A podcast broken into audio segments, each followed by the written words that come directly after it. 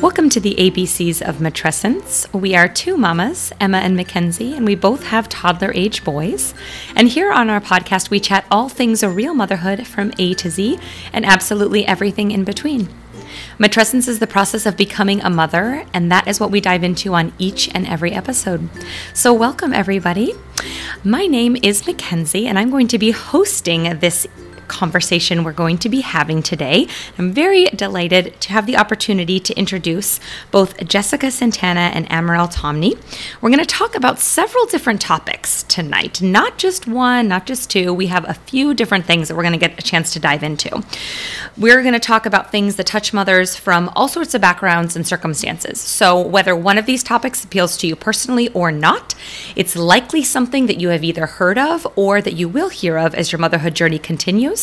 And one thing that Emma and I really find super important in motherhood is the idea of shared experiences and creating collective community. And that's something that we're able to offer through our podcast, especially when we invite other voices on. So, really excited to have these two women here with me. So, we're going to be chatting about the world of European formula feeding. So, Emma and I, neither of us did formula feeding. So, having the opportunity to speak with two experts in this area is really unique for us. Also, we're going to be talking about the breastfeeding condition known as D-MER, which Jessica experienced with both of her children. So, D-MER is dysphoric milk ejection reflex, and the acronym for that is D-MER, and it's a condition affecting lactating women that is characterized by an abrupt dysphoria or negative emotions that occur just before milk release and continuing for a few moments after that. It's a very interesting condition. I had never been familiar with it prior to my conversation with Jessica about this. So we thought this was something very interesting and extremely important for our community to be aware of. We're also going to learn a little bit more about Amaral's VBAC birth. So, a VBAC birth is that she delivered her second child vaginally after having had a cesarean with her first. And that's also an experience. Emma and I just have one kiddo each, and both of our children were delivered vaginally. So, this is a topic that we have never been able to share previously on the podcast. And we're also going to dive into a little bit about what these two women have created on Facebook.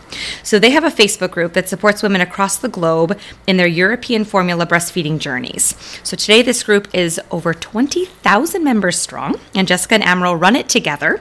In addition to also working directly one on one with mothers and families through Facebook Messenger. So, it's pretty exciting what these two women have created, and we're going to get to dive into that today. So, Above all, our focus is on the sense of community and empowerment that can be created when women get together, team up, and support each other during the season of matrescence. So, Jessica and Amaral, thank you so much for being here with me today. How are you, ladies?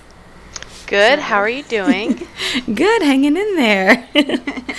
Absolutely. So, would you mind just telling our audience a little bit more about yourselves and your families? Okay, well, I am Jessica. I have two children, um, Charlotte and Leo. Um, living in Rhode Island, wife of one, uh, and then my work wife, Amrel. Um, and we are a home work wife. I like that. she is my work wife. Um, and we are a kind of laid back homeschooling family. And um, yeah, we just try to do every day as, as best we can. Awesome. Nice to meet you officially via the, I should say, via the uh, the wonderful world of, of the internet now, Jessica, although we've had the privilege of meeting in person. So, and Amaral? Hi. Um, I'm a stay at home mom, and I also work part time from home. And I have two boys, Noah and Levi. Noah just turned four in August, and Levi is about to turn two in January.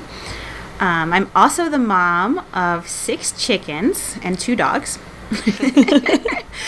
um, before becoming a stay-at-home mom, uh, I was working as a as a biochemist actually for a very large company um, in their pharmaceutical and biotechnology division. Um, I have a master's in biochemistry, and I'm complete geek when it comes to biology or anything chemistry related.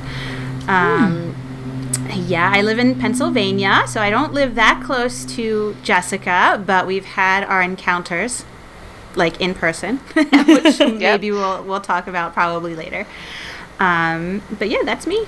That's wonderful. I'm very jealous the two of you have had in person encounters because, believe it or not, Emma and I have been having our podcast now for almost a year, and we've been friends for well over two, and we have never met in person. And we Yeah. talk every single day. You have to do it. You have to Yeah. just like you gotta Yeah. just bombard your vacations, which we'll just we'll, we'll talk about that later. You'll It's see. super exciting when you do. Yep. Yeah. Oh, I love it. Okay, cool. Yeah, we uh, we have it on the agenda. Well, I should say we had it on the agenda virtually, starting in the spring and then the summer and then the fall and then it was COVID, COVID, COVID. So you know, yeah, so yeah. all right. So how did the two of you meet? How has your friendship grown throughout the season of motherhood, and what brought the two of you together? Um, well, we met uh, through the group. So uh, I started the formula group, and then Emerald became an admin for the group, and we, you know, that's how we met and and grew closer. And I think we started talking about some. I don't know, Emerald, was it something Nintendo related? We were talking about buying Nintendo games at yard sales separately, but when you run a Facebook group, um, you talk every day. You have to talk every day, and the group was growing so rapidly. Um, so by default, we spoke every day, and then we're like, oh, you know, what do you think about this? What do you think about this? And then we just uh, we became friends from there. And I was just kind of like, you know what? I'm gonna uh, I'm gonna come to your house and visit you. She's like, I'm sorry. I'm like, yep, I'm coming. and then and then I, I drove to Pennsylvania after she had her son, and then um, you know, we we Well, speak you're, you're every day. skipping. You're skipping something. Wait, so you drove after after um, she had her second son, correct? Yes, That's right, Okay, that's she she saw me before that. I think she she has a little bit of mom brain. It's okay. I love her, but.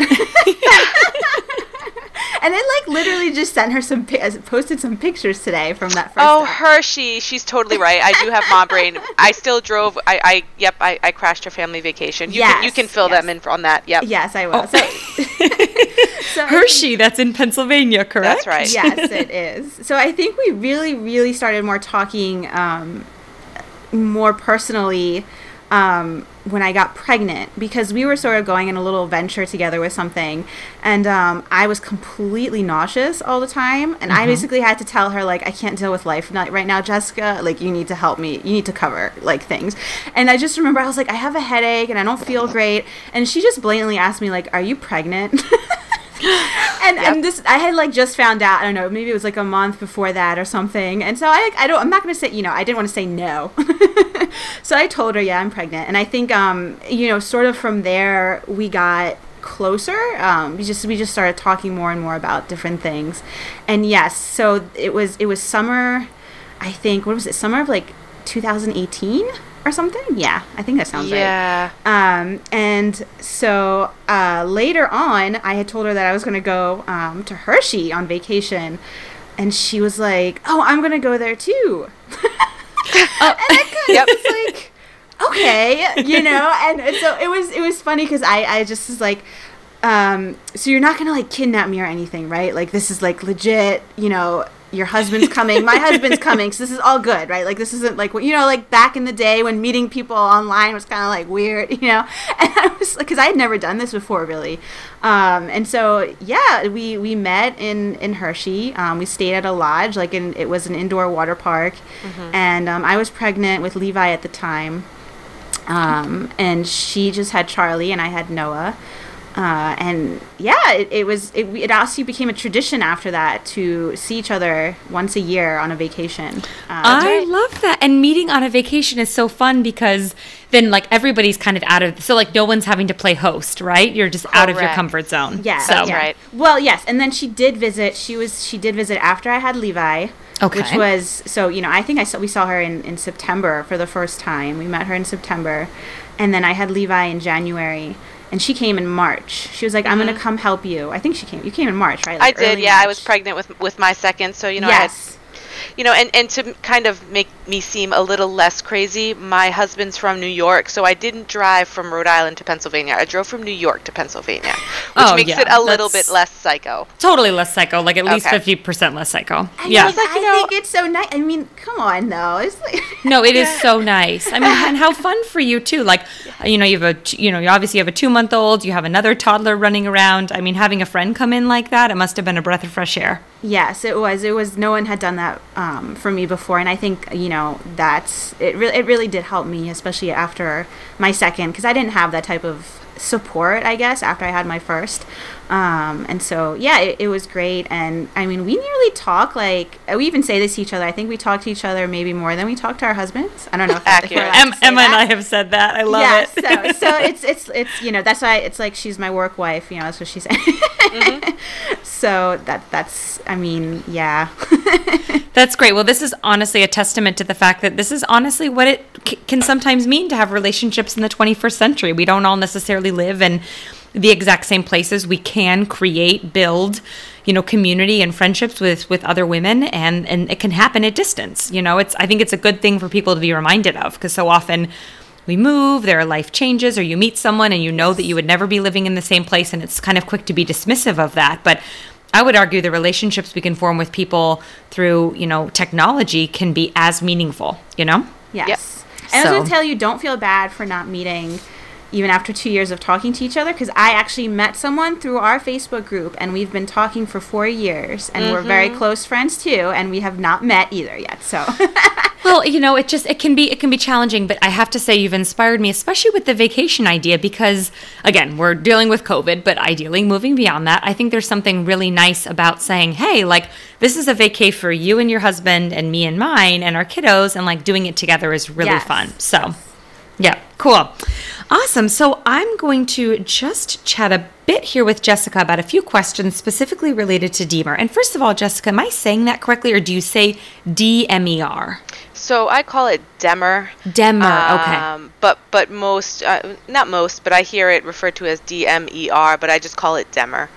Gotcha. Okay, cool. Well, that's that's obviously an important clarification if anybody has heard of it before or wanted to look it up. So the way that I saw it, you know, online was D and then a dash, capital M E R, like that. Mm-hmm. So awesome. So if would you mind just telling us a little bit about it? I explained what it is in the introduction, but you know, was this something that you were immediately aware of um, at the very like inception of your of your breastfeeding journey, or was this something that you became aware of later on?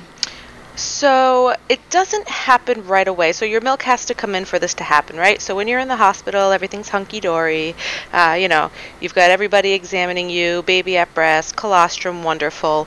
You go home, you struggle a little bit, but ultimately you find your groove. So my milk came in probably uh, six or seven days postpartum with my daughter. Um, and you know, you know when it comes in, and it's there. Um, and I felt this feeling every time I nursed her, which at the time I, I chalked up to, to postpartum depression. I'm like, oh, I read about this. This must be postpartum depression, baby blues, 10 days. I've got this. Um, but every time, so it, it's sometimes it's with the initial latch, but oftentimes it's with the milk letdown. Um, I, I felt like my sister died. That feeling that you get when the news, when somebody tells you, like, hey, your mom died, hey, your brother died, your sister died, so on. Something like that. It was almost as if I had received that news. Um, and that was the best I could explain it but I didn't investigate it further because I thought there was something wrong with me. Um, and to clarify, this is happening every single time you nurse your newborn, which it's a newborn, so this is happening every basically with every ever. letdown. Yep, with every okay. letdown, which could be every hour, it could be every 45 minutes, sometimes it's every 30. Um, so I was like, you know what, I'll ride this out 10 days, we'll be fine. Um, and I went into breastfeeding thinking I knew everything about it to begin with, and I didn't know anything about it really. Um, but you know, we were keep on keeping on. Um, so after 10 days or so, I started to Google why I felt that way and considered getting help for it. So when I went for my postpartum checkup, I, I threw it at my OBGYN, and she was like, okay, well, uh, why don't you just stop, give formula, you know, that'll be it. And I'm like, okay, but that doesn't help my problem. Like, I'm feeling this sort of way, and this is not normal. Like, do I have postpartum depression? Is it something? She's like, well, you know, if you stop stop breastfeeding, it'll stop happening. Yes, that's true, but that doesn't fix my problem. Mm-hmm. Um, and you know, in those early days, you try so hard. Um, so you know, she pretty much, you know, I left the office with a few samples, and you know, I was on my way alone in this world with this infant that wouldn't stop screaming, and I did not know what to do. Um, so that that's what led me down the path because after a while I realized this only happens when I nurse. Um, so I started, you know, the Google black hole. Why do I feel like someone died when I nurse? Why do I feel like a bad person when I nurse? And that's when I found out about Demer. Mm. Um, and uh, you know started my my learning journey on it. But for my daughter, it was so awful. Uh, that I chose not to continue to breastfeed her. I, I did half and half, some um, formula, some breast milk, but I just, the feelings never got better. For some women, it, it gets better at six months. For some women, it gets better after the three month mark. For some women, it's a year. I just, I could not continue with how awful it was. And it's a very short time. After your milk lets down, it goes away. After the initial maybe 30 seconds, it's done. But it's so intense that to bear it for that time, it was too much. And you know, for that to be happening, like we you know previously discussed, so many times a day. You know, that's Yes. it's not like it's just one time a day. Yep, yep. And then when I learned, I learned a little bit more about it. So in order, so prolactin is responsible for your for your milk, right? So prolactin has to rise, dopamine has to drop. It's the way it works. So with Demer, you get a very rapid drop in dopamine. It's just hmm. super quick where they're supposed to kind of go together, you know, fall a little bit, fall a little bit, and rise a little bit, rise a little bit. With Demer, it's a it's a quick drop in, in dopamine and a quick rise in prolactin, and that's why you hmm. feel awful. I see. So, having experienced this with your daughter, how did you make? I guess like were you like planning ahead then when you got pregnant with your second, as far as how you would handle it? Did you have did you have any like sort of a plan in mind? What was what was your thought process going into then your second pregnancy and then subsequent um, breastfeeding journey? Well, well, very much like Emerald, I was like, no, I'm gonna do it this time. I'm gonna do it, and I don't care. I'm gonna breastfeed my son because I, you know, I know a lot more now. You know, I, I didn't know I was putting my baby on a breastfeeding schedule. My daughter Charlie, um, wondering why that wasn't working. So I had gone in with my second knowing about Demer, knowing that it could happen. Um, knowing a lot more about breastfeeding, but ultimately being okay with if my Demer is as severe with my son as it was with my daughter, I'm not doing it. I, I feel good with the formula uh, that I fed my daughter. I feel good with the formula that I have chosen for my son. If it is as severe, I'm not going to do it. Uh, fast forward to my son, sure enough, there she is, Demer, knocking at my door, except it presented as mostly nausea and shame. Like, um, if you ever have felt shame, like, you know, am I a good parent? Am I really doing the things I'm supposed to do? Oh, you know, look how awful my clothes are. Look, my hair is falling out. Um, you will have that feeling of shame as if you've, you've done something terribly wrong for those 30 seconds. So I felt like I could deal with that versus a family member dying. So But you still had to deal with this. but I still did it. Yes, I still did it. So, um, you know, I kept, you know, we have there's very small support groups for this. There is not a lot of studies done behind it. Um, it's only come to light recently in the past 10 years or so that I read. Um, and you know, I just kind of stood in groups, and, and mom said, you know, after the three months, it's much better. After I give solids, it, you know, the less you nurse, the better it is, and that's true. But you know, I've got an 18 month old who some days nurses like a newborn, so you know, uh, at what point will it end for me? I just I just don't know. But I'm not having as many letdowns, even when he's nursing, because he'll do it for you know 10 seconds. So he's not nursing enough for me to get a letdown, so I can live with that. I understand. Wow. So for me, it was knowledge. You know, knowledge is power. I knew much more about it going in. Like, I'm going to feel this way. You're either going to do it or you're not. Um, and pumping made it so much more worse. So I tried to do that as little as possible. Oh, interesting. Pumping Yes. made it worse. Yep. Um, now, you know, were there any standout resources that were helpful for you? And you know, if you have some very specific ones, we're just gonna, I'm just gonna take those from you apart um, from now. You know, I'll just have you uh, write them down for me, and then we're gonna add those into the show notes. But is there anything that kind of like stands out that was a, a supportive resource? Um, your your Emerald was a supportive resource for me because you can't make it go away. You either deal with it or you don't. Ah. So the more that you know about it, the better. There is no making it go away. Um, so if you are talking to people who are going through it like you, who are, are just as committed to doing it, or or even those that are not, that can just talk to you, because anytime it would happen for me, I'd either have Emerald on the text or I'd have my husband with me. I'd try to zone out into Netflix, um, and it just makes it a little bit more bearable. Um, Yeah, so there, there, you, you can't fix it. It's uh, you know, it's not psychological. It's it's physiological. hmm I understand. So it's Yeah. about setting up a support system to get you through those moments. And and knowing that if you you don't want to, because it's not that I couldn't breastfeed either of my children. at that point it's do I want to feel this? You know, your mental health can take a serious toll if you if you go down that road, you know, far enough. So, you know, you just got to come to terms with it being what it is. So, you know, with my son just knowing all about Demer made it much easier for me to go forward. Yeah. Well, thank you so much for sharing this. And like I like I mentioned earlier, this was my first experience ever hearing about this, and I can imagine that for especially for new moms to have that feeling. I mean, you immediately would think this is postpartum depression or this is postpartum That's right. anxiety, and you know you're you're not you know initially able to separate that feeling, or, I shouldn't say separate, but I guess link it right to exactly let down. That's as- right. as That's right. Because because if you don't feel your letdowns, you don't know. And if you don't research what a letdown is, and you know, the OBGYN was just like, ah, oh, kind of stop that. Like, that's when I realized, like, we don't have any support. Like, okay, just stop doing that thing, go on your way. And that's it. Mm-hmm. with you know, zero yeah zero that's it. conversation about your breastfeeding journey your Yeah. desires in that department Nothing. anything Yep, and also I do want to add, in case anybody listens and does have this, for some odd reason, laying down um, makes it much better. So if you're nursing at night in bed, um, you don't feel the dopamine plunge as much. It's still there, but it's not as noticeable. But I know we can't always lay lay down nurse. So but no but that's a very very Yeah. helpful tip i'm sure for those who might be struggling with it well thank you for sharing this and for for bringing light to something that i think you know it sounds like women do struggle with and Make it makes me feel fearful that a lot of women experience what you experienced as you described that, that initial kind of period there like you said right around day 10 and I, I can't help but wonder how many experience that don't really understand it kind of get freaked out don't have guidance from from you know their their OBGYN or whoever it is a physician pediatrician and they just drop breastfeeding when really if they had had the education or the resources or at least an understanding of it they might have been able to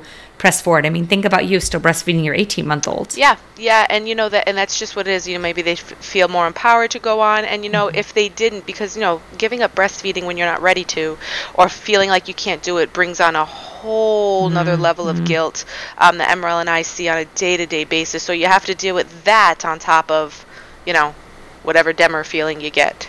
Absolutely. Well, Yep. yeah. So, Emerald, I'd love to discuss a little bit with you about your birth experience with your firstborn and how this impacted your own personal um, experience with breastfeeding your first. Yes. Um, so I, as I mentioned, or actually I think you mentioned earlier, I had a C-section. Um, basically, my water broke, um, and, and it's and my husband always likes to tell me the story um, because um, I had call, it was the one it was during the summer, and he he was a um, adjunct professor, and it was the one day that he had to go in to campus for a meeting because he was off that summer. Okay, literally the one day that summer that he had to go into a meeting, um, I call him up and I say, Matt, my water broke. Oh my gosh. yeah, and so he, you know, he he speeds on home, and um, you know, I'm sitting at the table. And he's like, "Okay, where's where's the bag? Are we going? Are we going?" And I'm just sitting there. I'm like, "Calm down. I don't have contractions. Everything's fine." And um, yeah, so we, I had a OB GYN for my first. Um, it was sort of like a one of those offices that um, they have a few branches in the state. And at the time, I was actually living in Maryland, so I wasn't living in Pennsylvania. Um, Maryland is where I was born.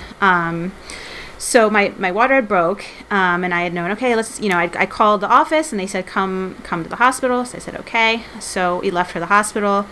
Um, as soon as I got there, uh, they wanted to put me on Pitocin. So they wanted to induce me right away.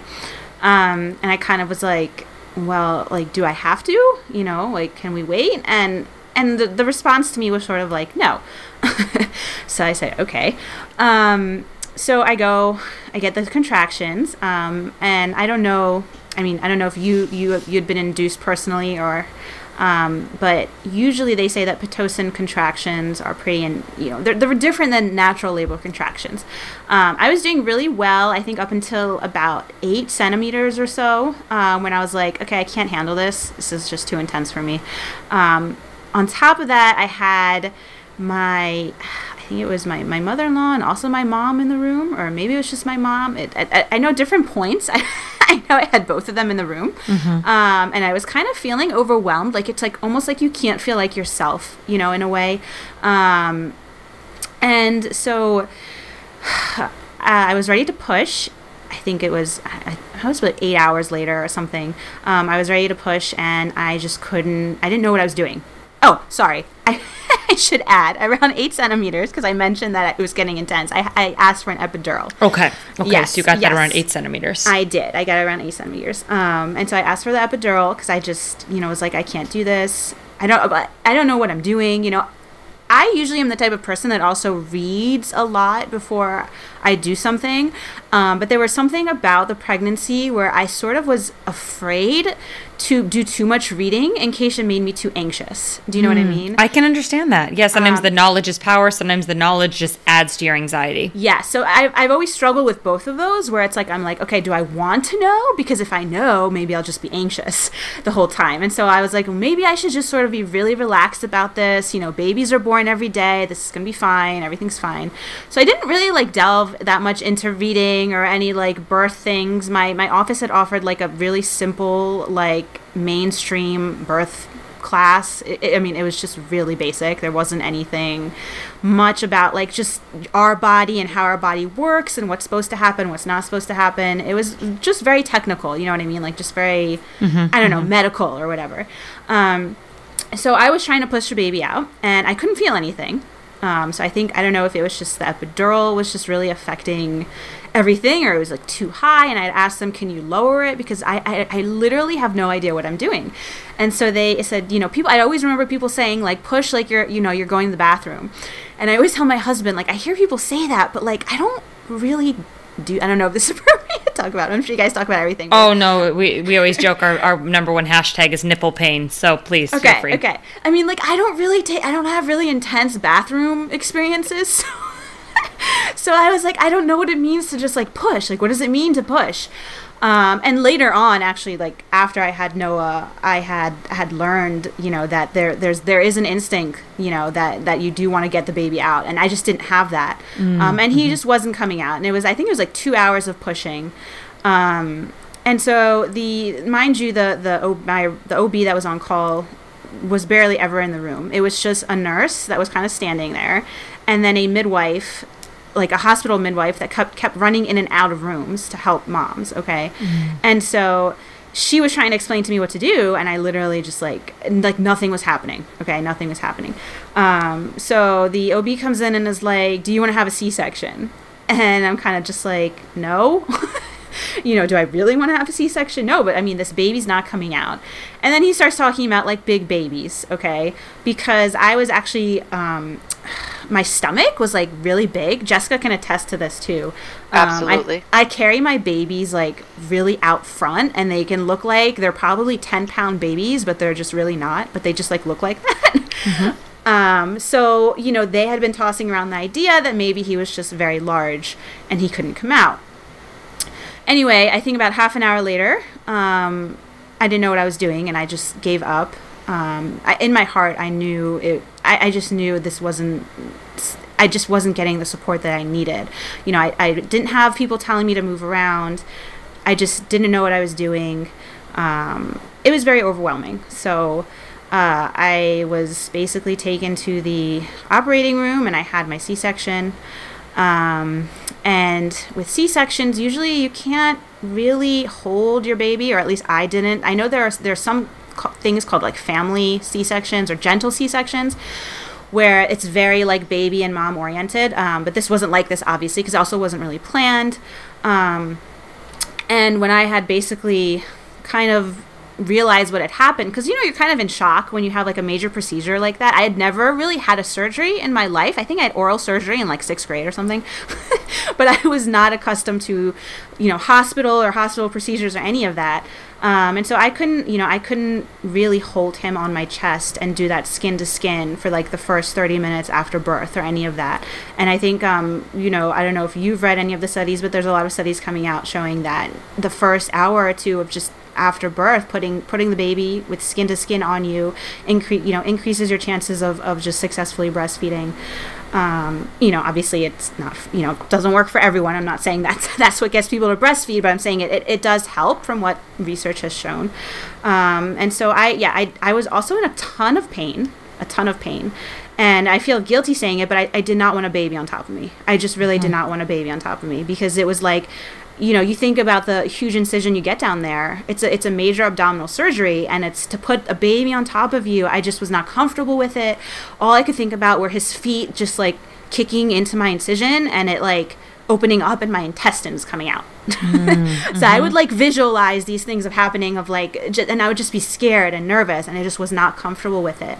Um, so I tried to latch him, um, and I got like a really bad latch because I was basically bleeding within 24 hours. My nipples were a mess. Um, they were getting scabs and they were just bleeding. Um, and I was just completely overwhelmed. Again, pain, um, not being able it's, it's you know you can't just like get out of bed like a normal person it's like you need everyone to help you and I, I know after some vaginal births it's you know I, I mean i had levi and that was a vaginal birth but it's a completely different experience or at least it was for me to have the baby vaginally versus a c-section in terms of caring for yourself mm. um, so yeah i I didn't know what to do. And when you have a C-section, you're actually in the hospital for a few more days than you are with a than with a vaginal birth. Um, so I was there, I think, for about three days, and um, basically the hospital came in and was like, you know, do you want to do you want to get formula? Like, because I, I just couldn't keep breastfeeding him because it was just so painful.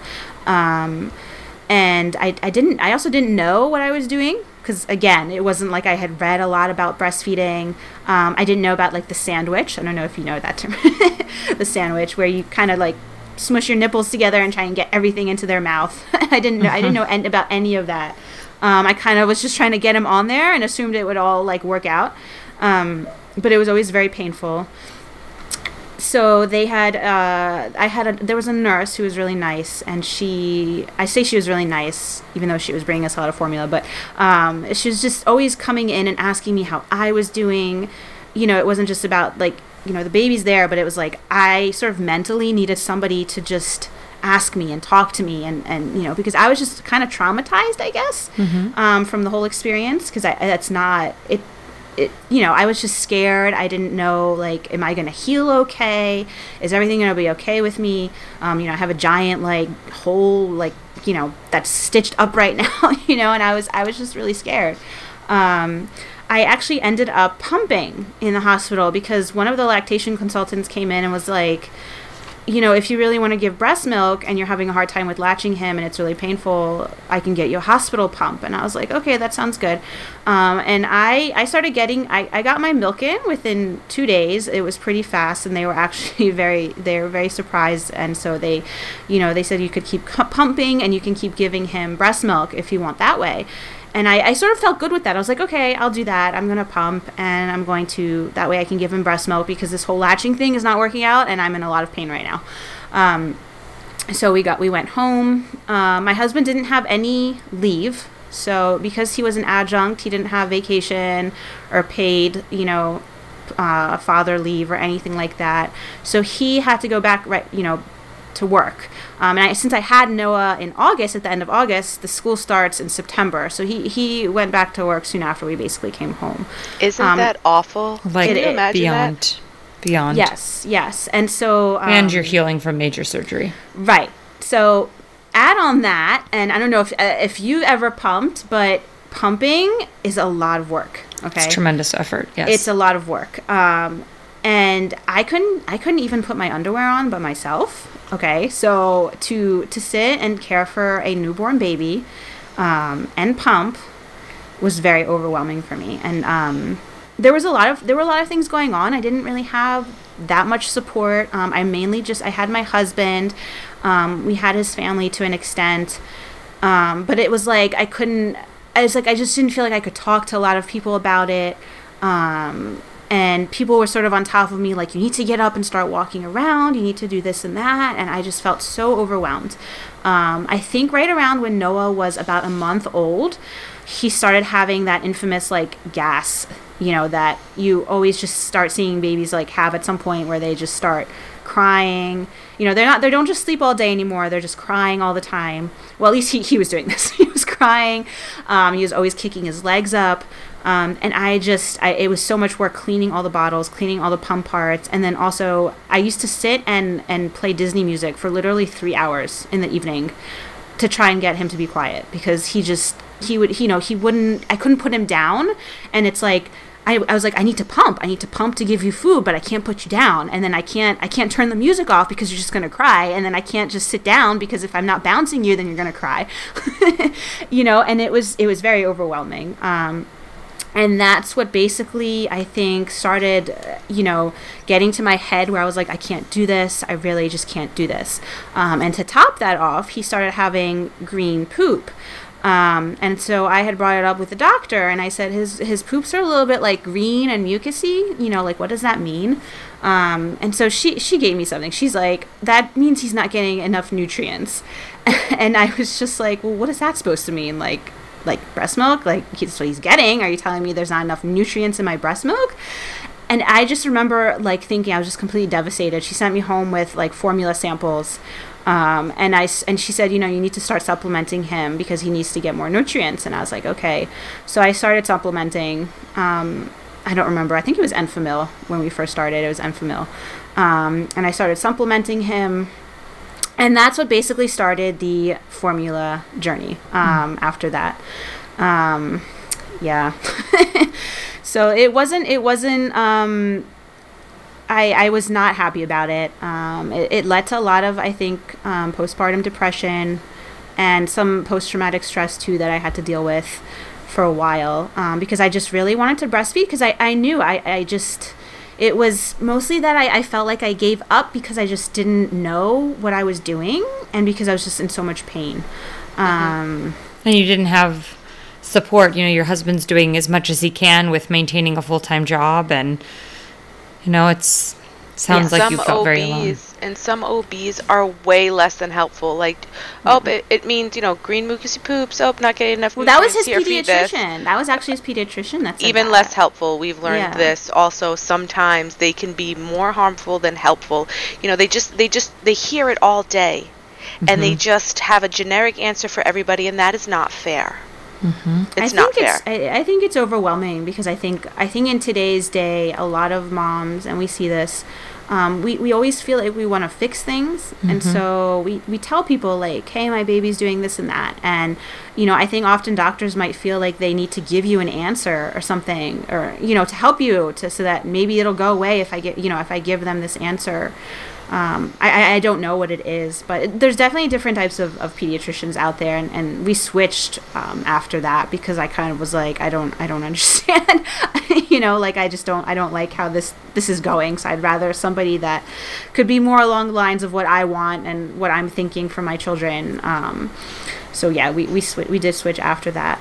Um, yeah, and I yeah, think just you know having um, a pediatrician and having you know, an OB is one thing, but I think it's also, you know, you have to be your own advocate, right? So yes. you have to kind of fight for what what is you feel like is best for you even if it's just simply a gut feeling but then i think the counter to that is how can you be your own advocate when you have a huge incision, you're in a lot of pain, you don't have support because of the laws that exist in our country or the lack thereof, I should say, supporting um, parental leave for the for the spouse or the partner or the the other support person.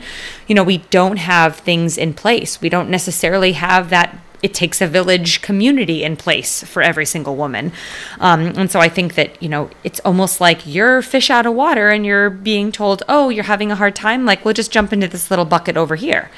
And I, I, I think that it's you know it's one thing right to tell a mother with a 12 month old something where she's had a little more sleep she's probably at least a little bit more in the groove but telling a brand new mother who's just yes. had major surgery i mean h- how can you be expected to even advocate for yourself which is what you need to do but how can you be expected to do it you know yes yes and and i think the the next it's it's knowledge too and that's that's what basically took me to my my next my second son was just the knowledge that i had after that so. yeah yes. i think if you went to any doctor and said you know i'm gonna have a VBAC and that that doctor would have been like, no, I don't specialize in those. You would have been like, okay, but I'm having one because I know how to do all of the things. Mm-hmm. Because well, that's I what I did. Them. That's yep, I, did. I knew it. Yep. that's what I did. So that's so that that is what you did then, Emerald. Is you knew you wanted a VBAC, so you found a provider that was willing to support you in that journey. Yes, exactly. So I had asked, I had actually asked my provider back then, the, my first provider. I had said, "Do you do VBACs?" And he had said no.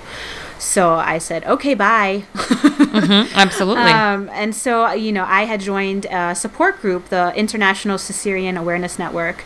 Um, they have chapters in different cities, um, and they had a chapter near me. And they also have online Facebook groups too.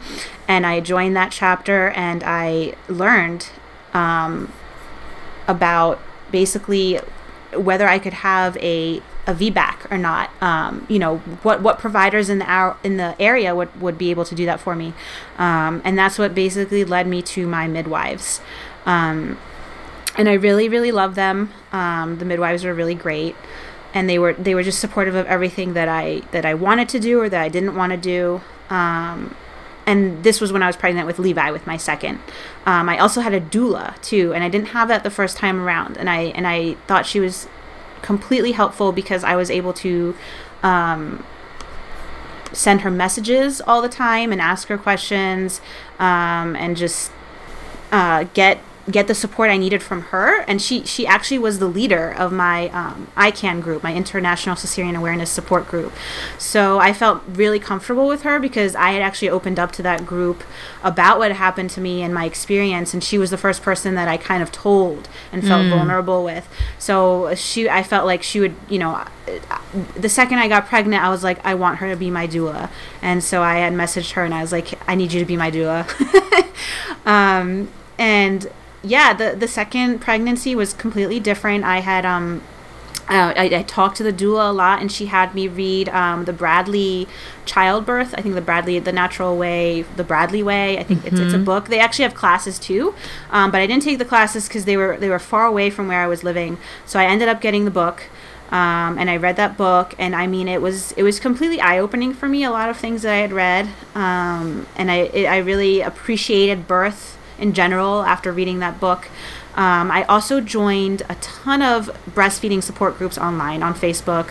Um, I joined what is it like La La Lash League? I can't pronounce it. La Leche, yeah. Yes, yes, the French. I was like, I'm not French. Again. Oh no, uh, yeah, that's actually um, it's actually a, a Spanish word, but they Oh, um, but they have sorry. but they still Yes. call it La Leche League in in um, in France too because they have branches all over the world. So Okay, yeah. So so I had joined that, and I mean, when I was pregnant, and I had read a lot of the posts that mom, you know, the different struggles that moms had had with breastfeeding, and it, it kind of like desensitized me in a way to like what what was considered normal like you know what i mean? Like what was what was to be expected while breastfeeding like cluster feeding all of those things um, you know diapers how uh, everything um, you know how nights go and everything like that. Um, and and I joined those and I read a lot and I think I exposed myself to so much that I just felt really empowered um, and I was just like okay I know I can do this even if I get a C-section again at least I know I was making the choices that I wanted to make and that I could advocate for myself what I wanted um, absolutely. and so it turns out um, I started having contractions. I think it was a Saturday night. Um, and remember, I had never had, I had never really felt natural labor contractions because with my first, it was my water broke, and then I had Pitocin, and Pitocin's kind of like different to be induced. It's just different. Um, and I started, I started having contractions um, Saturday night into Sunday morning, and I started timing them um, you know, because I had I, I, I forget what that is, like five minute every five minutes if you have a contraction, then go to the hospital or call your provider. Mhm, I think if they say it's like five one one, right? So it's like Yes. every five minutes, lasting for a minute, lasting more than an hour. yes, I knew it then. I don't remember now. Um, so I was timing it, and so um, they they were you, they were very consistent every twenty minutes throughout the entire night. They got more painful as the morning came. Um, and I just remember waking up and telling my husband, like, I'm going to take a shower because these are just getting a little bit too painful. And I just don't know if it's means I have to go to the hospital or if I just need to get up and move around. Um, so I was taking a shower and I just, I had this moment, I don't even know how to explain it, where in my head, there's, there's something just completely clicked. And I said, the baby is going to be coming like now. and um, I got out of the shower, I got dressed, and I went into the living room and I told my husband, I said, we have to go to the hospital. or no, I told him I said let's we have to call we have to call the midwives. So I, we call the midwives. He you know I get them on the phone and I can barely talk to them on the phone. Okay, I cannot talk. And I even remember them telling me if you can't talk to us on the phone, it means you have to come to the hospital. so I, I clearly remember that, and I was like, okay, I, I, just really have to come. I have to come to the hospital. Um, so we got off the phone, and, and my my husband was was letting the dog out and I started screaming like on the couch in pain, like literal, like primal screaming. I'm not kidding. I still remember, and like my toddler is awake and he's just staring at me, and I was like, I don't know what to do. I have to, I have to yell because this is painful. I don't know what to do. Um, and so I start telling my husband, you have, we have to go. We have to go now. And he says, Wait, the dog's outside. She's going to the bathroom. Can you wait? And I'm like, No, we have to go. We have to go now. And I just remember just yelling at him. And I see, and he's like, Okay, let me, let me change Noah. and I was just so frustrated. All of the important things. And I was just thinking in my head, the dog's not, and the toddler. do you not understand that I have to go to the hospital right now? And so he and and it's it's snowing. I remember it was snowing outside, and I and then like the last thing I told him before he brought the car around was Matt. I don't think we're going to make it to the hospital I am supposed to deliver at because this hospital is 45 minutes away. oh yes. my gosh. Yes, because I just I got him, chills. yes, because I told him I said because because basically we had moved in between a lot of this, so we had mm. moved from a part of Maryland to like southern Pennsylvania. So the hospital, you know, with the midwives that were going to support my VBAC was about 40 minutes out. So I was like, you know, I wasn't, I didn't want to change providers mid pregnancy. I was like really into this. I really wanted a VBAC. They were really supportive. I wasn't going to go and look for somebody else just because the hospital is 40, 40 minutes away. I mean, like, come on, right? Um, so he's like, okay, well, do you want to go to the local hospital? And, you know, the local hospital is five minutes down the road good, right? so I say, yes, please take me to the local hospital. Um, we get to the local hospital and um, he's like he's like driving into the ER, and I'm like, I don't want to go through the ER, Matt. There's germs. Like we cannot go through the ER. Okay, there's a lot of germs there, Matt. Can we just go through like the main entrance or something? I mean, there's there's medical professionals in this building, so it doesn't matter where I go, right? Like as long as I get into the building. Um, so yeah, the, he takes me in. He I think he he drops me off um, and then he drops me off with like the front desk, and then he goes. He he. They tell him like to take me to like the the birthing center or whatever. and hospital. is your son here as well? Yes, he's with us. He is with us. Okay, this um, is like a very exciting side note. Okay. Yes, and he wasn't supposed to be. so the whole plan was actually to have my in-laws come. So like when we felt like it, like they were supposed to actually come and stay with us for two weeks um, during like the last two weeks of my pregnancy, but I had those contractions when Levi was thir- when I was 37 weeks pregnant. So it was a little bit earlier than we had planned in terms of having the in-laws like in our house because ah. they were going to be at our house and then if we were to go to the hospital, we would just leave and then they would stay home with my oldest, Noah. So we didn't have to take Noah to the hospital. You know what I mean? Like that was the original plan. Mm-hmm, mm-hmm. and that did not, that didn't go according to plan. Um, so basically they start explaining to us how to get to the birthing area. And I yell and I'm like, you need to have a nurse come take me because I cannot comprehend anything you are saying. um, so they, they call a nurse. She comes, she wheels me down and my husband um, goes and parks the car. Um, and so she wheels me, and I'm sitting there screaming down the hall, completely embarrassed because I'm screaming in pain. Um, and they they take me up um, to that floor, and um, the ladies start, you know, they start asking me questions because obviously I'm not registered at this hospital for anything. So they want my license, they want all this info, and I, I kid you not, I take out my wallet and I shove it in their face, and I'm like, take everything. I need to get to a, I need to give birth to a baby right now. Um, so yeah, they they basically the the nurse actually says to them, we have no time. So obviously she gets the idea that there's a baby that's about to come out. and so she she takes me to, to one of the rooms and they have me get on the bed and within 10 minutes I give birth. Oh my gosh. I mean, yes. I, I literally felt like I could breathe again. yes, it's within, yes. And so the, it was funny because they were just at, like, I remember laying on the bed, like, I remember being scared to get out of the wheelchair because I felt like the baby was going to fall out of me. Like, I had that feeling. I don't even know, it's so weird to just explain it, but I had, like, that weird feeling. I was like, I'm scared to get up. Like, what if the baby just falls out? Is someone going to catch the baby if that happens? Wow. Um, yes. And so I, I, I remember just laying down, and one of the nurses, they're all like, you know, they're putting their, their gown on, they're putting gloves on, and she starts asking me all the questions like, you know, are you are you positive for this? Are you this? And I'm just like, no, I'm not. I don't have any disease. Don't worry, everything's fine. And I Just felt deliver so my bad. baby. yes, I felt so bad because I knew, you know, they're probably thinking like we have no history on this woman and she needs to give birth and there's going to be like blood everywhere. Oh, of course. Yeah, I always, I yeah, because you have to think about like how would a, a physician or a nurse be yes, be doing yes. this? Yeah, without and a chart. I was just like, I promise everything's fine, everything's fine. Um, Wow. And and and uh, my water hadn't broke until I I pushed for the first time. Um, my first push, my water broke. At least that's what they told me.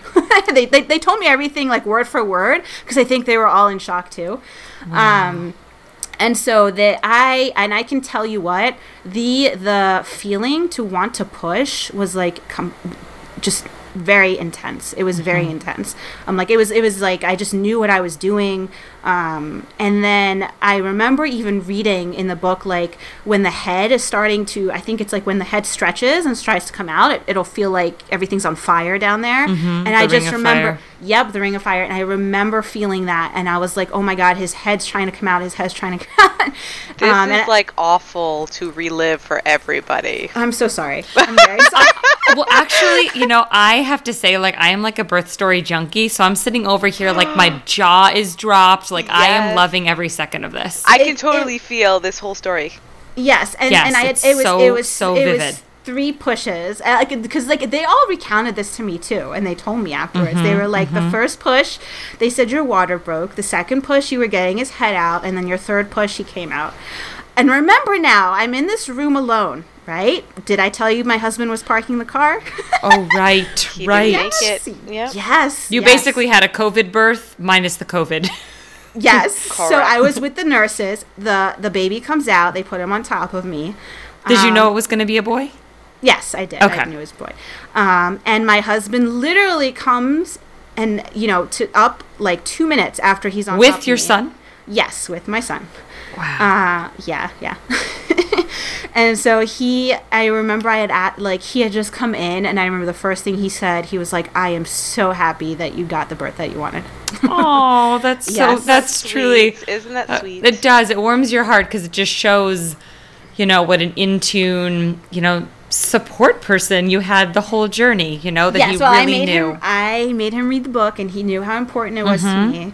Um, and he and he had told me after he was like, I was so nervous about taking you to the hospital because he was Mm-hmm. like, I had. Well, first he had no idea I was about to give birth. Like Mm-hmm. he didn't know the primal screaming was literally ten centimeters dilated. Like he didn't know that's what that was.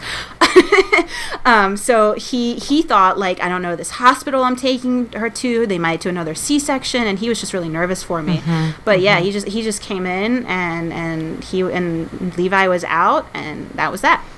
and then was your breastfeeding experience with Levi a lot more positive? Um, it was more supportive. It was Okay. more supportive. Okay. Um, he had jaundice, so he we had to be in the hospital for a few days, and we had to have him under the lights. So you can think for a breastfeeding mom who wants to have the baby on top of her all the time, how having to struggle between putting a baby that's extremely jaundiced under lights all the time and then trying to breastfeed them at the same time is a challenge. Yes. Um, but I I literally sat on the bed and watched YouTube videos over and over and over about like how to latch, like what a good latch is, positioning, everything.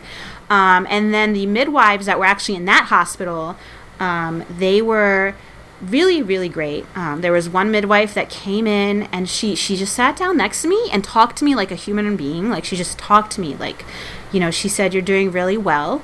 And she said let me show you that he's getting milk. And, and she she put him and she latched him and she said do you see you know she was pointing everything out to me and she was like you know you she, you can see that he's swallowing and that you're doing really great.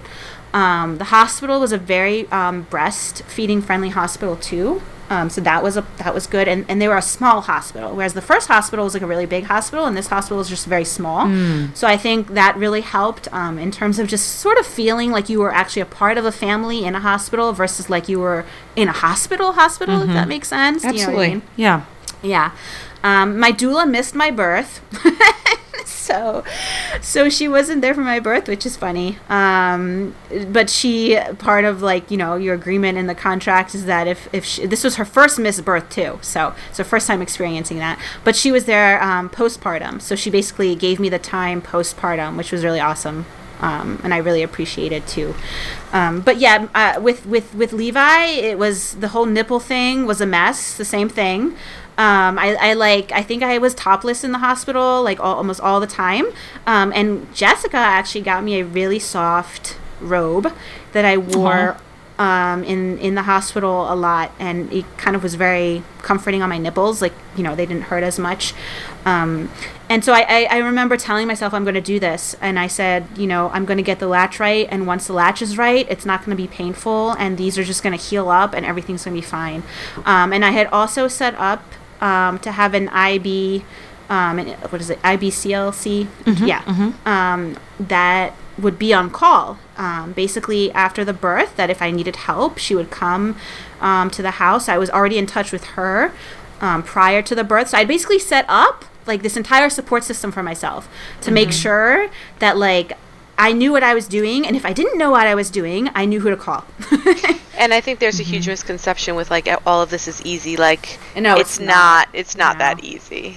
No, and I, I love how just in listening to this, and I'm hoping that our listeners can have this as a takeaway is that it's you know it's about we talked about being an advocate educating yourself but you know also really setting up these support systems right? Whether it's reflecting back on the fact that your husband had to go to work and that just simply even though he needed to for work it just didn't work for you. So what could you put in place to make this next time different right? Yes. my husband too he had to go back six days um, postpartum and i have already told him you know you know we have another kiddo like that has to be I mean, he went back with a very heavy heart. I mean it's not like either of our husbands were skipping back sure. to work work. But, you know, so I feel like it's about discussing those kinds of needs.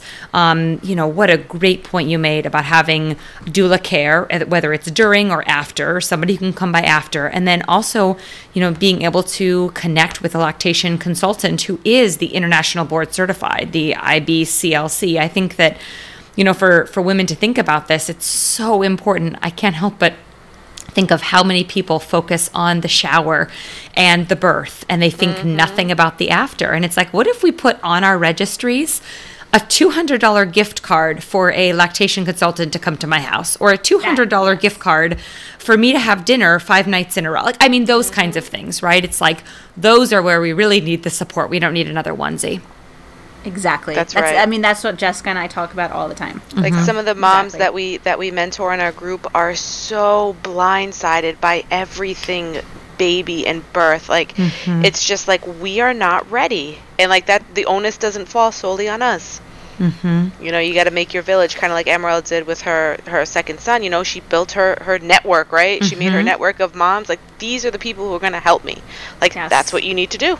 Absolutely. Yep. So, you know, speaking about obviously, like you know, we think about um, creating our communities and, and educating ourselves, etc. Would you mind, Jessica, just telling us a little bit about, you know, you obviously formed your Facebook group with European Formula and then Emerald became an admin. What led you to European Formula? So we, like I said, Emma and I did not use formula, so we don't know the first thing about any of the formula differences so with my daughter, um, I had to supplement. So I, you know, went to the store. I'm like, oh my god, what do I get? I don't know. I'll grab this. Um, and you know, she she experienced a lot of newborn symptoms. You know, crying and gas and this, that, and the next. But she was really very uncomfortable. Her poops were super hard, and they're not like that on breast milk. Um, so my husband's coworker said, feed your baby this he, she gave me a sample of Holay, which I ended up feeding my daughter, which I actually think is pronounced Holly, um, but I've always called it Holay, right? So she's like, give your daughter this, and my and Charlie was a brand new child. So I have this Holay, this box, all written in German. Don't know what to do. It's one scoop per one ounce. Where do I get it from? How do I do it? Let me, let me go on Facebook and see. Nothing exists, so I create a group. Wow we had a couple and Emerald was like one of the founding members. Emerald, what were you like member number 7? I, I mean, you were that. like, you were like, you were very early in there. So you know, and and I. No, this is have... insane. Let's pause for a minute. This group is twenty thousand strong. Okay, Almost just to kind of yeah, twenty-one. Okay, just to kind of add that in, like we're not talking about like ten people that are powwowing nope. about you know. No. Yeah. No. And and the wow. other brand of formula was HiPP, but I personally did not know a lot about that. So you know we you know we had started out four of us, and two of us had gone, two of them had gone their separate ways, and it's just Emerald and I, and it's just years we have been learning and and, and reading about this stuff and and giving um you know, people come here like, you know, hey, I don't know how to read this box, but the wh- the whole idea is that they have different farming. Um, their formulas don't don't start with um, you know sugar. They don't start with high fructose corn syrup. It's not starting with corn oil.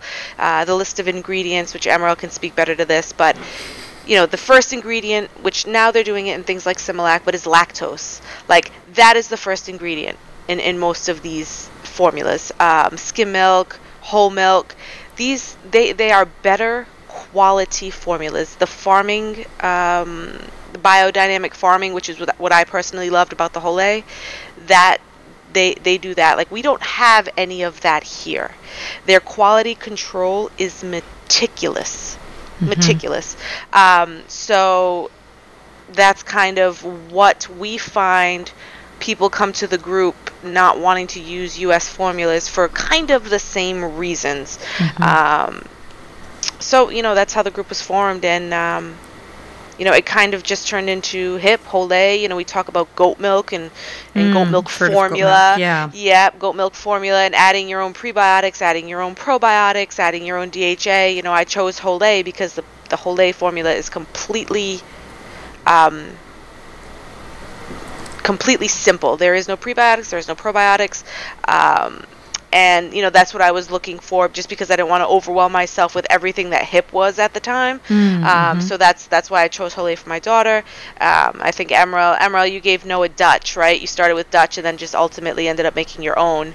Um, but that is how we made the group, and we we've learned a lot over the last what four years, Emerald. You know, babe, moms don't know that their babies are going to cry when they fart, or that they have to, you know, poop on their own, and they don't know how to do that. They don't know how to poop on their own, and you know. I changed my I, I got my baby off breast milk because my baby was having watery poops. Like that is a huge uh, ball drop for the pediatricians or the OBGYNs. Like that is what the poop is supposed to look like. It is watery. you know, it is that kind of thing, you know. So we've seen it all, I think, Kymra. Yeah. Yes. and so i mean obviously we're going to be linking into um, to our show notes and your specific facebook group page so that you know women that are interested in it you know can can connect and and join and join your group which is which is really incredible and i know that you know you ladies don't just moderate this um, you know jessica you and i were, were speaking um, the other night about this and you were explaining that that both you and Emerald have also taken on a mentoring and support role one on one with Facebook Messenger. I was wondering if you you guys could just tell us a little bit more about what what what that is, what what that's like. You've touched on it a little bit, but but more specifically. Yeah, Emerald, you can uh, you, you you have mentored far more moms than I have. After I had my my second, I was thrown for a loop. So I, you know, was getting one one or two mentors a week, but I, I just cannot keep up with it. And she's she's much much much better at time management than I am. Um, uh, what are you talking sh- about? she's she's done a great deal of mentoring, and and I, I've had a few moms who, at the end of the day, some of them just absolutely need to talk. And Emerald is really great since experiencing herself at picking out, you know, this this mom is suffering a little bit of postpartum anxiety. She can see that through a Facebook mm-hmm. message, and the mm-hmm. truth is is that they are, and they don't have anybody to talk to, and they don't even know that themselves. Well, I just want to jump in real quick, and then Emerald, I want, I'm looking forward to, to what you have to share. But one thing stood out in your birth story to me, and that was when you explained how that midwife who listened to you. You just simply said she listened to my story and she heard me. And I thought that's very powerful, right? Like that's literally what she did. She was ears and she was kindness. And, you know, I just think she, that, she- yeah. she, she gave she gave me a hug. I remember. yeah. It She just, gave me yeah. She said I was doing really great. Um, she gave me a hug. Mm-hmm. Um, I think we forget I- how how much that can be what we truly need. You know, is Yes. just someone to listen and be there.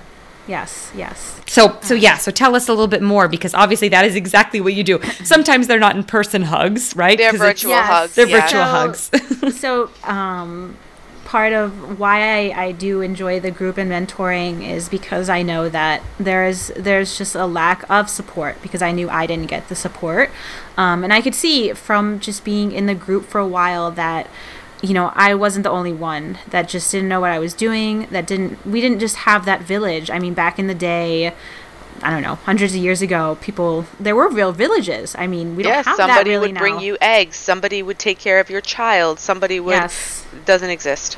Yes. So so so Facebook groups actually have a uh, feature. It's like a mentorship feature. Um, it's somewhere on the menu. I don't know if every single Facebook group has it, but I know ours does. Um, basically, you click on it and it takes you to this page where you can sign up to be a mentor, or you can find someone to mentor you. Um, so it's just it's it's like built into the Facebook group. Um, and so Jessica and I are mentors on that. And so people can basically go there. Um, and I think it's a more comfortable way for people to feel like they're reaching out to you for help. Yeah, and you can also on the mentor and profile too. Like Emerald can put what she has There's like a- experienced with her kids. So somebody, so you can be relatable. It's kind of like pre-dating.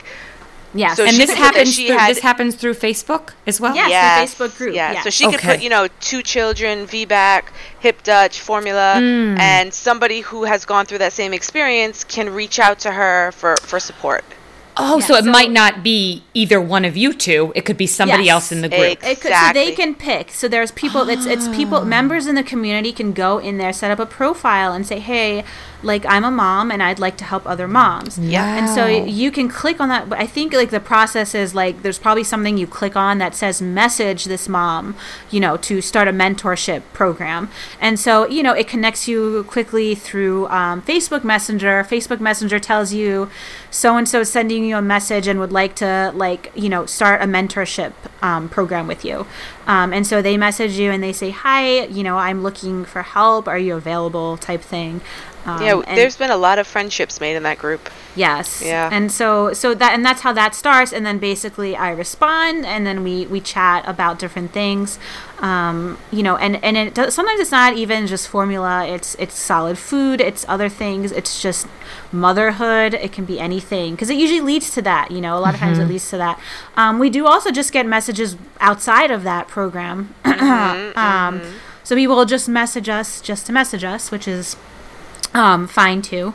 But um, yeah, sorry. just just just a question here for for our Yes. listeners if someone just say you know is is maybe into their breastfeeding journey and, and formula hasn't been part of their journey or maybe they're already using a formula that, that they're all set with and they don't necessarily need advice in that department but they're listening right now and they're thinking oh my gosh i would kill for a mentorship um, opportunity. Maybe they're a mom who would want to mentor or uh, as i as i assume might also be the case they feel in need of mentoring. Would they be allowed to join your group or is your group um, does it need to start be be it have it start by being a mom who's interested in formula Oh, it can be anyone, and I think we even I think somewhere in our description we say it's not just a formula group. We ask other questions too, um, and Okay. even when I and I even do like kind of welcome posts where every time we get like hundred members. I'll say, you know, we're, we're just a we're a parenting community, we're a village. You know, it's not just it's not just about formula. We get sleep questions, we get so many questions. Yeah, you'll even we- you know yeah you see Yeah, non and- you know non formula related questions like uh, what kind of product do you like for this or like what Oh, kind wow. of sunscreen. What bottle It's- do you use? Yeah. it's it's a mommy group. It's basically a mommy group, but it's just titled, uh, you know, the formula name. Uh, just because that's how it started and a lot of the moms you know this is not exclusively for formula feeding either um, a lot of the moms will supplement here and there. Some moms are weaning off breast milk at one and just looking for like-minded like had they had to use formula they may have come to this group and now they're searching for you know what kind of milk to give your child. And it's not you know this is not just some group we put together with like kind of our thoughts and opinions. Like emerald has really put some really hard research into you know the f- the, the profiles of milk and milk alternatives and um, you know linked studies of, of different things. And it's really really resourceful Awesome. Well, this is, Yeah. I mean, this is so exciting. I mean, this sounds like a wonderful resource for women in all stages of the journey because I'm just immediately thinking about how um, I'm still breastfeeding my son. He's almost 23 months, but I remember not being sure of how long our journey was going to continue and hearing my pediatrician say, well, at 12 months, you can start giving him milk, blah, blah, blah, blah, blah. And interestingly enough, I think she said something about low fat milk, which I kind of shook my head at. I was like, I kind of feel like a kiddo should have full fat. But, anyways, but I remember thinking, if I end up going down the path of weaning him sooner than, than obviously I have, I'm interested in milk alternatives. So I remember having this like inner dialogue. So it kind of makes me mm-hmm. think if any, for example, of our listeners are experiencing that, your group would be the place to bring those kind of questions and, get and it concerns. all Yes. pea milk Yes. Almond milk, soy milk, Goat milk, I hemp heard you say earlier. Goat milk, Yeah. Oat milk. make your own milk, all that, Make all that jazz. Ri- ripple milk, ripple milk. Ripple something. milk, yeah, We get a lot of everything. yeah, Awesome. yeah. Wow. Well, I, I just can't believe, um, you know, the the wealth of information and experience that you know the two of you alone bring to this group, and and and bring here to to our listeners and to our ABCs of Matrescence community because you've both had really unique experiences as far as I would say your biggest obstacles and your struggles, but then also in your triumphs as well. Just the, the fact that you can share those too is just it's really inspiring. So Thank you. Yeah. Well, we're happy to share it with people because I think sharing, um, you know, when a mom when a mom hears someone else that has gone through something similar or the same thing, it, it does make us feel a bit better. Um, like sort of like, okay, well, you know, this isn't abnormal or there's nothing wrong with me. Like she went through that too, so this must be something that people go through. Um, and I kind of feel better hearing someone else talking about it. So yeah, yeah. Yeah. That community building, like, you know, like we talked about and, and it, it takes a village and just knowing that, you know, you're, um, I mean, I think, I think to both of you, imagine if you had had this group, Jessica, when you were first experiencing D-MER at the very beginning. Imagine if you had had a place to go on that day 10. And mm-hmm. similarly, Emerald, immediately after your cesarean, your husband's back at work, you're struggling, you are truly like in the depths. Your your postpartum depression is is already beginning to surface. Imagine if you had been able to reach out to a community like this, you know? Exactly, exactly, and that's that's why that's why we're so I guess excited and passionate. I, I feel Yeah, like you're uh, both yes. passionate. Yeah, I mean, you're you're you're full time mamas, and you're balancing this and other and other jobs, and you're doing this. Um, you know, I, I just think it's incredible. Yeah, and you know it's an it's it's really eye opening because what you see is you know twenty thousand moms, you know fine you know maybe not twenty thousand are active, but I don't know you know fifteen thousand or 10, 12,000, whatever. But we're all in this really long canoe, right? And there is holes everywhere. There is just water getting in everywhere, so we're literally drowning. And if you've got one mom with one bucket, you're not doing anything. But all of these moms are are scooping the water out of this to help keep the boat afloat. The boat is still sinking, but at a much slower rate. so there's holes in everybody's boat, and we are just all just with our noses above water. Although I it like doesn't that. seem like that, that that is literally what it is. That's how motherhood is. yes. That's literally what it is. And anybody, you know, you see things, you know, people have it together. Like they have it together. Like I can have it together for, mm. for you know, a nice photo shoot or or some type So of post. true. But like I don't have pants on. I went out today when my pants were inside out at the post office, and a woman told me that in the post office, and I'm like, you didn't. It's fine. You didn't really have to say that, but thank you. Yeah. inside out, they were inside out. I feel like that's Rhode Island for you. They're way You too honest here. I've had people be like, "You look tired." I'm like, "Don't tell me that." So kind. Thank you. oh goodness. Yes. Well, so uh, as I've mentioned, we're going to be putting information about your Facebook group here into our show notes. Could is it is it possible though that you could both just share with me this the title of it? So if people wanted to just hop on and, and search in the Facebook search bar the the specific title of it. yes, um, it's HiPP and Holle um, Parent Support Community. Okay, and can we you do you mind spelling out phonetically HiPP and Holle? Yes, hold on. Uh, yes, so H H I P P. Um, and then ampersand and. um, Holle is H O L L E, and then formulas. Parent support community.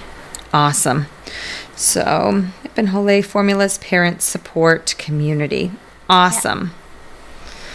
Well, we, as I said, we're going to add this in with the- specific link address as well. Um, but this information will be will be very very pertinent, and um, you know also that would be a way through which our listeners would be able to connect with you two also as individuals. So, we Yes. really appreciate this. Well, I cannot thank you enough for taking the time to share your stories and your experiences and as a testament to really what community is. I mean, Jessica, I think about when you and I met and, you know, we started chatting about motherhood surface level, right? How many kids do you mm-hmm. have? Like, and then we kind of got a little deeper, and then it was kind of like, well, this is something I've been struggling with, and oh, this is something I'm doing. And I, I find that, you know, it sometimes is that little bit of that uncomfortable feeling when you're kind of starting to feel like you're a little vulnerable.